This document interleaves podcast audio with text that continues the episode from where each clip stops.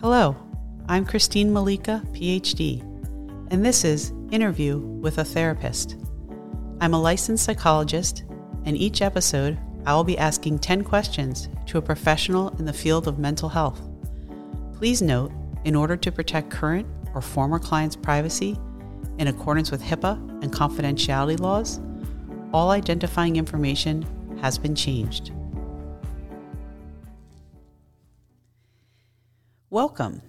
Jeannie Chang is a licensed marriage and family therapist, global speaker, best selling author, and DEI consultant, which is a diversity, equity, and inclusion consultant. She is an AAPI or Asian American Pacific Islander mental health expert and is the founder of Your Change Provider PLLC, an interdisciplinary practice founded on solutions and her unique framework of cultural confidence. As a personal aside, I lived on the same street from Jeannie as a teen as we both went to the same high school.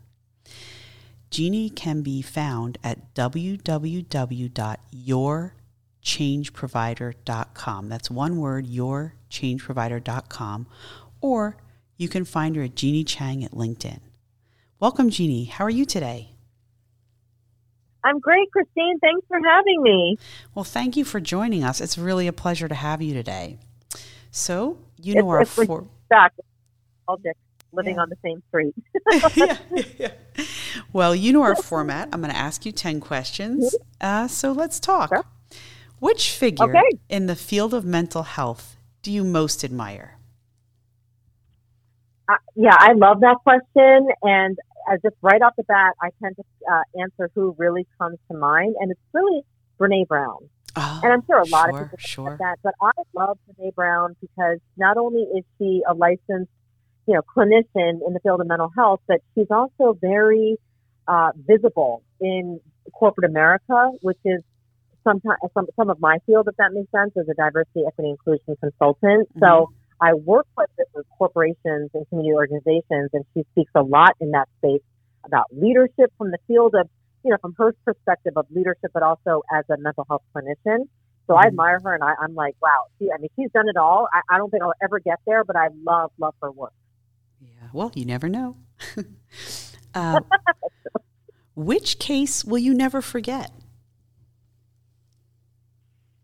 That's a tough one. I will say uh, it, it was probably in the last four or five years now. COVID seems like two years combined, but mm. it was a case where I had to uncover and use really what I would say that cultural competent perspective, or in my case, framework of cultural competence, because I was treating an Asian teen and working with his parents who are immigrant parents. And I, when you look at the whole perspective of that case, it didn't present what they came in for, if that makes sense, right? So you mm-hmm. do some digging, it's almost like some investigative work and I have a specialty in trauma as well and I had to figure out what was really going on when they just came in to indicate their son was just having trouble and they were arguing and it was just a lot of family escalation and conflict and very heated time. But, but why it's a favorite case of mine is because I discovered, and it really relates, which is why I wanted to talk about it, in, in reference of today's world with anti-Asian hate and violence, there was bullying going on that he was having trouble uncovering and really sharing with his parents.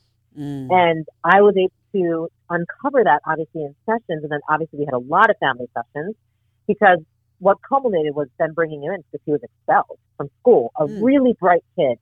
And again, that doesn't make sense when a bright kid is expelled. And of course, the parents were more like, well, he misbehaved. But that's very cultural. Asians mm-hmm, tend to mm-hmm. just accept that answer and say, yeah, my son got in trouble. And that's terrible but it didn't. It, I could tell that. I mean, plus, and the kid was also, also depressed. Think about a lot happening as a 16 year old. So, long story short, why it became one of my favorite cases because I got to advocate uh, not only as his clinician but also as an Asian American clinician to the school mm-hmm. and demand changes, obviously with the parents and families' consent to. And that's the school that I was expelled at. Sorry, we let go of that. The new school he was at mm. for some changes to be made because of his own experience in the school that he was expelled at, where he was bullied, and there was racial attacks there, right? Wow. But all of that uncovered made me also realize a clinician is not just about it, it, you're supporting one's mental health. You're working through a lot of, of course, the clinical cases, depressive symptoms this kid was struggling with. But at the end of the day, I was also an advocate, mm-hmm. and I got to speak to the school, speak to the school staff, educate the counselors. It became a bigger, like, system-wide case, if that mm-hmm. made sense. Mm-hmm. Yeah. Because of what culminated from it, and that's my favorite case because I got to use my other skills, like you know, speaking and and do and really educating a school system. So, um, well, sounds yeah, like you and did I a finally great think of how, yeah, and he's obviously doing well. This is what four Mm. years ago now, so he's in college, doing great. Well, that's From wonderful, heard, yeah. and it sounds like you did a great job. And and as you know, my husband is a Korean immigrant, and my children are Mm-hmm. um, half Korean American. And uh, we right now with the climate, with things going on, um, this is on our minds a lot. And we're Mm-hmm. lucky they're in a good school system right now, but we worry about what um, they're going to encounter in their life as they grow, Right. especially right now during the pandemic. And um, so I really, um, that story really hits home. yeah, Uh, no, I don't think what is the most frustrating thing about your job? ah, there's a lot. No, I'm kidding. Um, the frustrating thing would be, in all, on all honesty, as you shared in my intro, being an API, Asian American Pacific Islander mental health expert, I do work with a lot uh, of folks in that community. And the frustrating thing would be when I'm really trying to, you know, provoke change in a family system uh, that we're dealing with immigrant families and second generation Asian Americans, which are, which is what I consider myself to be a second generation Asian American. And Mhm. The frustrating thing is when I am honestly facing the cultural conflict myself, if that makes sense. So Mhm, I'm talking to a parent who actually is my age, right? Let's let's just say around my age. So we have the same, we're in the same age range. We have kids the same age, but culturally we're so different. They're more like my parents. And the frustrating thing is it kind of being like that, understanding like, am I talking to my own parents, right? Right. And then the frustrating thing I have to hold back is understanding that they're in a very different, they have a very different cultural perspective. But why I get frustrated is because again, to help their child or their teen who is an Asian American or Pacific Islander in in the U.S. and has really assimilated to U.S. culture, mm-hmm. that's where the the clash comes in. Right, like you and the parents are I- a different level of acculturation yourselves.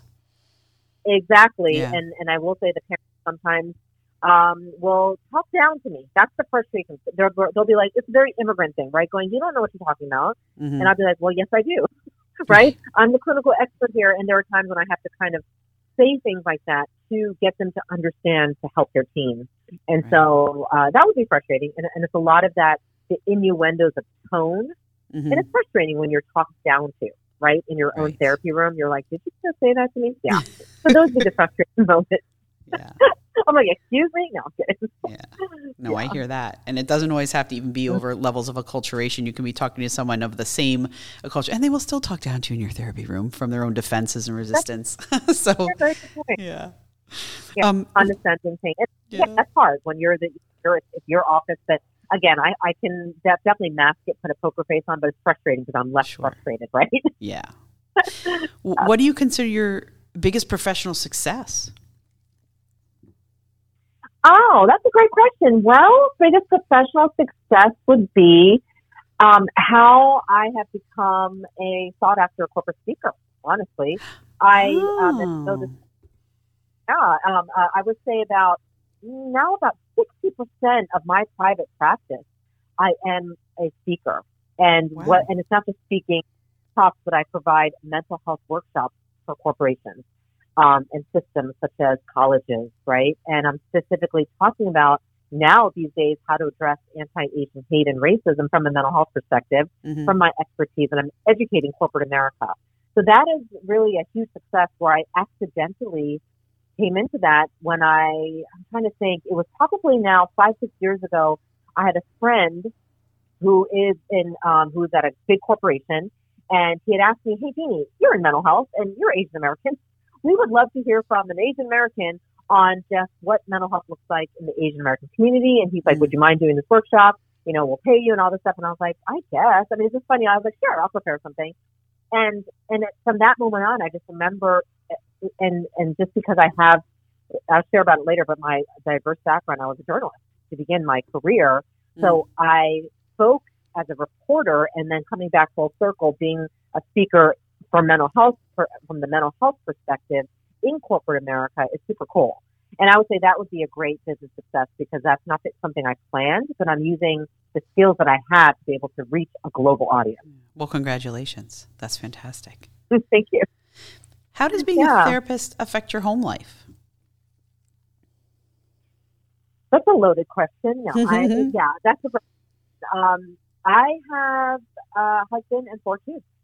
It mm-hmm. directly impacts my home life. I think what I have, and this is one of the skills when people say, "Hey, what's your superpower as a therapist?" or you know, the questions you get. Mm-hmm. This is where I'm able to balance. First of all, it's a constant practice, right? You don't just it, it doesn't come naturally to be like, let me balance um, how to, you know, all the things that you carry with you in therapy and, and the stories you hear, right? It's mm-hmm. sometimes there are heavier days than others. And lately, I would say there's more heavy days, if that mm-hmm. makes sense, just the climate then.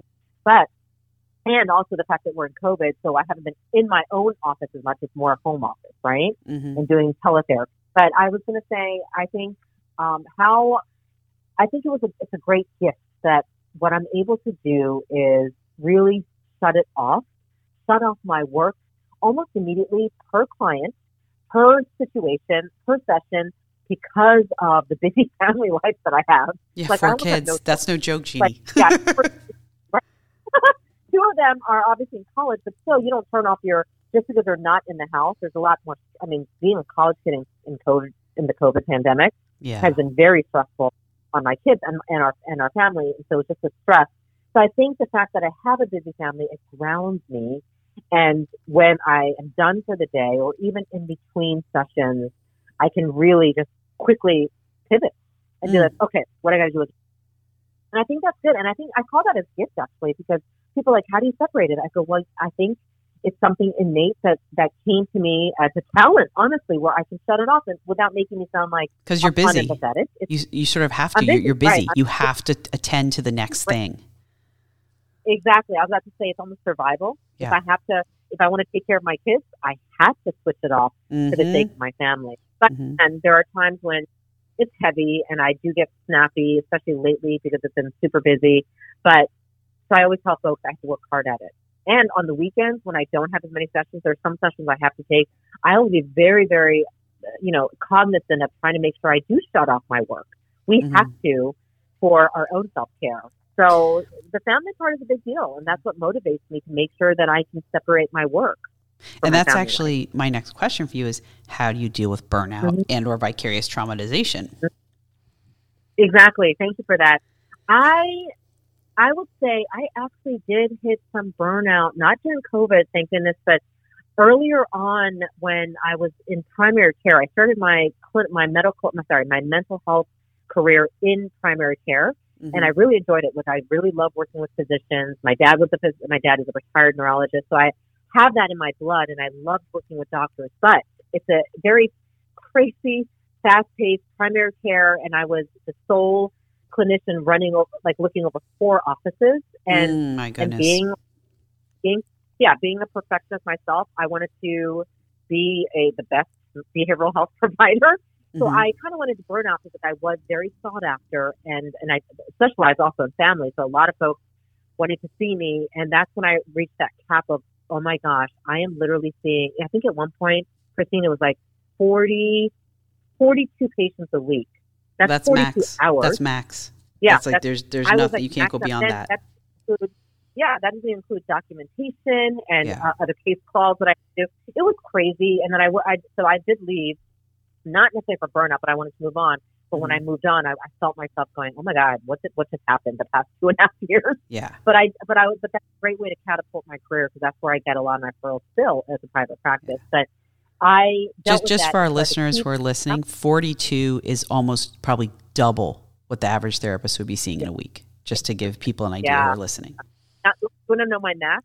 Fifty three hours one week. Yeah, just that's, just one week, but that's that's insane, yeah. right? And they're like they're like fifty five minute sessions. Yeah, but no, um, I was working. I think I included a Saturday on that. But I, how I de- deal with that now is because I have my own private practice. That's the benefit of being able to control what you can control. Mm-hmm. And I and I'm glad. I think I, I want to share. I'm lucky. Like I can, if you have your own private practice and you can afford to do that, I definitely max out. I will not take referrals. I'm, I'm it's easy now for me to say no. Mm-hmm. And then a good way of managing burnout just in general is to make sure I have my own passions and fun. Mm-hmm. I make sure I have fun. so outside of work, I enjoy kayaking, hanging out with my kids. I mean, today it was like mundane stuff of cleaning the deck, but it doesn't matter. I, I make sure that I separate and do the things that I enjoy doing. And bottom line, as cheesy as sounds, is doing things that make me happy mm-hmm. to balance my work, right? Sure. And so I tell folks that. I tell clients that. Do things that make you happy, and happy is just that key word there. And so I do, and I, I will choose to sometimes, yeah, there are times I have to say no to things, mm-hmm. and and I do for the well, sake of men. Well, Jeannie, if you weren't a therapist, what career do you think you'd be?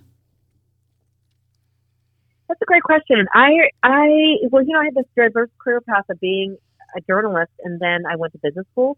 So if I had to really share, if I wasn't a therapist, and I always like to say, I this is a calling that I answered, and so I'm so happy I'm doing it. But mm-hmm.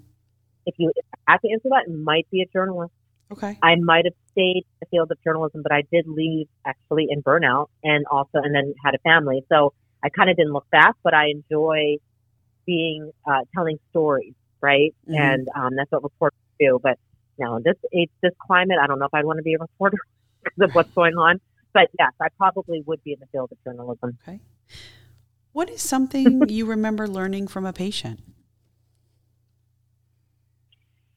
Hmm. Great question. There's so much I learned actually. I I've actually learned, that's so funny. I have actually learned how powerful it is to, and this sounds very cheesy, but powerful it is to have a strong family, um, what's the word, family connection with one's parents. The re- and I'll explain, I'll break it down. The reason why people are like, well, duh, but no, in, in an, I'm an Asian American, Korean American. Uh, culturally, there's some nuances there. And, and it's not easy growing up. It wasn't easy growing up for me to naturally just talk to my parents or have parental support, not because they didn't support me, but culturally speaking, it's, it's tough to talk in an Asian family, like about your emotions in, in all mm-hmm. honesty. So mm-hmm. when I am treating a family, which is why I love treating families, and I watch the dynamic of a, a child or a teen feel connected by being able to say, well, yeah, you know, there are times I'm so stressed out by you, right? Mm-hmm. That taught me a little bit, honestly, not teaching of a lesson, but healing. Where I went, wow, you know, this is this is great that I can now help facilitate these tough conversations in a family where growing up, a lot of my own experience was very difficult. And like I said, loving parents, but we're talking about Korean culture mm-hmm. that I had to navigate. And as a teen, right, we go through a lot of things in high school and all this stuff. And you're just like, I just want to talk to my parents and be able to say, I'm stressed out or this is what I'm struggling with in, at home. And I never really could. So this has been a corrective experience for you in the room with, yeah, the, with the patient. Reflective, introspective, and healing. Yes, mm-hmm. that, that I can be it's almost like, hey, now I'm able to navigate, help navigate these conversations that I couldn't have. Mm-hmm. And so it's, it's less teaching, but it's so it's so rewarding. Does that make sense? But yes. it's teaching me that I'm like, wow, this is a healing moment for me each time I do something like this. Mm, that's great. If mm-hmm. you could make one change to the field of psychotherapy, what would it be and why? Oh, that's easy. I would share there is not enough teaching on Asian or API mental health. And so even when I was going through graduate school, I remember I was so excited to take this cultural competency course and I was like, oh great, I'm going to see the angles of black, uh, you know, black mental health, Latinx, Asian. There's a lot more black and Latinx than Asian. And I remember thinking, thank goodness I'm Asian. I kind of know how to treat other Asians, mm-hmm. but there's just not a lot of training for non-Asians. Like I have so many um, colleagues that come to me for help and questions, especially now, right? Mm-hmm. And I wish that we had that training from even college psychology courses and, of course, graduate school. And to this day, just because I mentor a lot of uh, students, I learn about their classes. I even ask them, hey, so tell me, hey, tell me about this course. How's the cultural comedy course? It's literally the same when I was in grad school. Mm-hmm. And I think that's pretty not good. I mean, it should, it's outdated. There's got to be so much more added in there on model minority myths and things like how is racism directly affecting one's mental health. That all has to be in there. And, and I think we'll get there. Mm-hmm. But yes, that's the piece I want to see. I want it to be much more diverse in perspective, thinking, education, clinical training, right? And um, and a lot of the API clinicians that I know, we're really swamped. So it's not like we can do it, but who knows? Maybe someday one of us can create this curriculum. But that mm. needs to mm. be. I really want more for that. Right. Wow. Mm-hmm. That's a really great perspective. Um, do you follow any religious or spiritual path? That's a great question. Yes, I do. I and I wrote it in my book. Um, I am a Christian, and I think that's what sustains me. So one of the things is I don't necessarily advertise, right? Because I do treat a plethora of a very diverse populations. But I sure. will say when folks mention things in sessions, like you know, because I'll always ask, I'm like, okay, you just uh, you just mentioned that you like to pray, and I'll I'll kind of be keen on that and say, then I think that helps you. I think you need to continue praying, if that makes sense. Because that's in a lot of the language of folks I help with when I hear it. Mm-hmm. And spirituality and religious practices, especially if we're talking from an API lens, is a big part of the culture. So it's super important to understand not just my point of view, but how other families perceive their religion and their religion and spiritual practices. I think is a big part of the identity, the. AAPI identity. So um, I not only use it for myself, but I delve deep into understanding how people's own, you know, right, own perspectives, how it helps them to get through those difficult moments, not just with therapeutic models, but understand that religion and spirituality really can help a family or an individual through their difficult time and build their resilience. But yes, I do follow my own, and I'm and I'm very. That's actually what grounds me at the very end of the day, right? Mm-hmm. How I mm-hmm. make certain decisions, what I believe, and what I should do. Yeah, so great question. Okay. Well, those are the end of our 10 questions, but I always like to include a okay. bonus question if I can before we say goodbye. Sure. And that is okay. what do you wish to tell the non therapists that are listening today? Mm. That despite uh, briefly touching on stigma, I, I think that we are seeing a real big push to put mental health at the forefront of a lot in the pandemic and in the face of racism and all the stuff that's going on in our in our country today. But I want to share this: you don't need to seek mental health support or go to therapy when you're in a crisis. It, it doesn't have to look like there's no rhyme, there's no specific like um, textbook look on. Oh yes, you're slated to go to therapy. Does that make sense? There's no mm-hmm. textbook like, yeah, you're a great therapy candidate. So I make it very clear that therapy can be for anybody and it can be proactive and and I even want to share, especially in this day and age and moving forward post COVID, I'd love for it to be treated like um, us going to the dentist or getting an annual physical. We mm-hmm. are proactive about our physical health. But when it comes to our mental health, people are very reactive about it. They'll go, oh, I'm in a crisis. I might as well get support now, right? Yes, and by then, I think yes. there's a lot of detrimental, yeah, uh, uh, effects from that where you could go, you know, I'm anticipating a career change in six months. I, th- I probably could just use some help just get to talking it out. It's not like mm-hmm. I need clinical mental illness support. It's more like I could use some help talking it out from a you know a neutral person mm-hmm. who is not my family member or friend. And so I tell folks you can be very proactive in your in your therapy and go see, seek somebody else to talk things through. It's not because you have particularly a mental illness or something wrong. And so that's what I want to share the non-therapy uh, non-therapy folks out there that if you if you're so proactive about your physical health, there is no health without mental health. That's a great quote from the WHO. I believe that. Mm-hmm. So I mm-hmm. think if you want to be proactive and take care of your the health of your mind, right, your your emotional well being, your social well being, your psychological well being, then I'm I'm saying go ahead and be proactive and do what you can. And tell us that quote one more time. Yeah, there is no health without mental health okay. from the WHO. Thank you. Well, mm-hmm. that is where we will wrap up our session today. Thank you so much for being a guest on my podcast. I really appreciate you bringing your point of view, and I hope that we can connect for- again soon.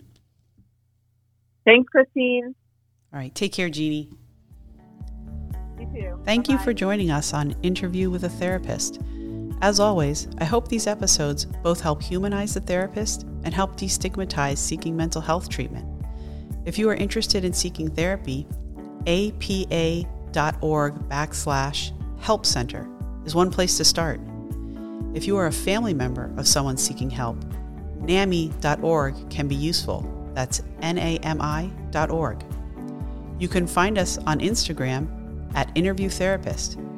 Please note that comments or messages on social media are not monitored regularly and is not to be used for any treatment concerns or emergencies. If you are experiencing a mental health crisis, please call 911 in your local area or call 1 800 273 8255 nationally. This podcast does not constitute therapeutic advice or treatment.